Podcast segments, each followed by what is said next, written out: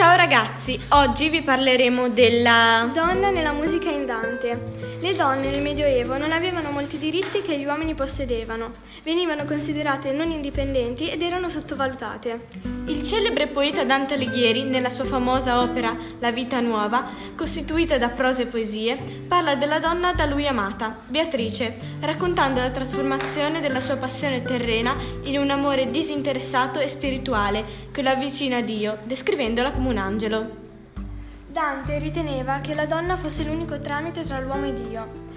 In quasi tutte le sue opere, infatti, la donna è presentata con un'aggettivazione quasi divina e che ben si addice a un angelo.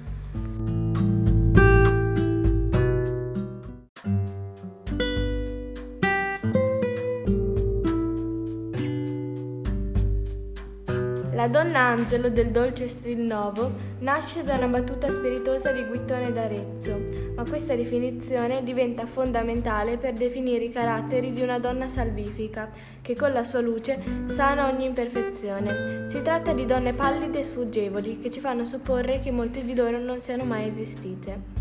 A cominciare dalla vita nuova, infatti, Beatrice si impone come modello femminile e via via, la sua, via via la sua perfezione raggiunge livelli eccezionali che con la sua morte verranno amplificati fino a farla diventare la donna beata della Cantica del Paradiso. Possiamo dunque definire la vita nuova come un percorso di spirito che giunge fino alla perfezione.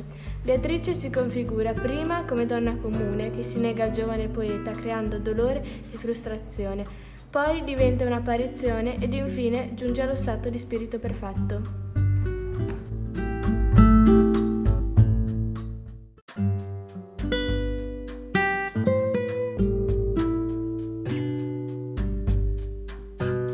L'immagine di Beatrice verrà ripresa nella commedia e sarà il motivo della salvezza di Dante.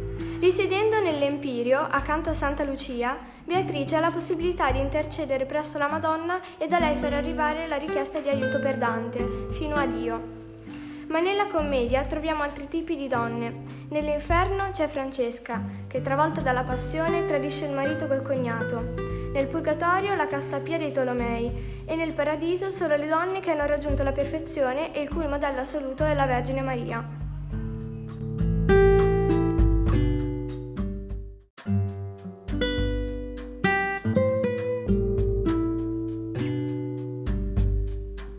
Una delle donne storicamente registrate nella musica medievale fu Ildegarda di Bingen, che scrisse canzoni religiose del XII secolo. Nel Medioevo, solitamente, le donne non venivano istruite come professioniste, perché la loro esibizione in pubblico era considerata immodesta. Le donne non componevano spesso musica classica nel XVIII secolo. Le composizioni scritte da donne erano accettabili in Europa e in Gran Bretagna, a differenza però di quelle delle donne americane, che erano spesso vagamente attribuite o non attribuite affatto.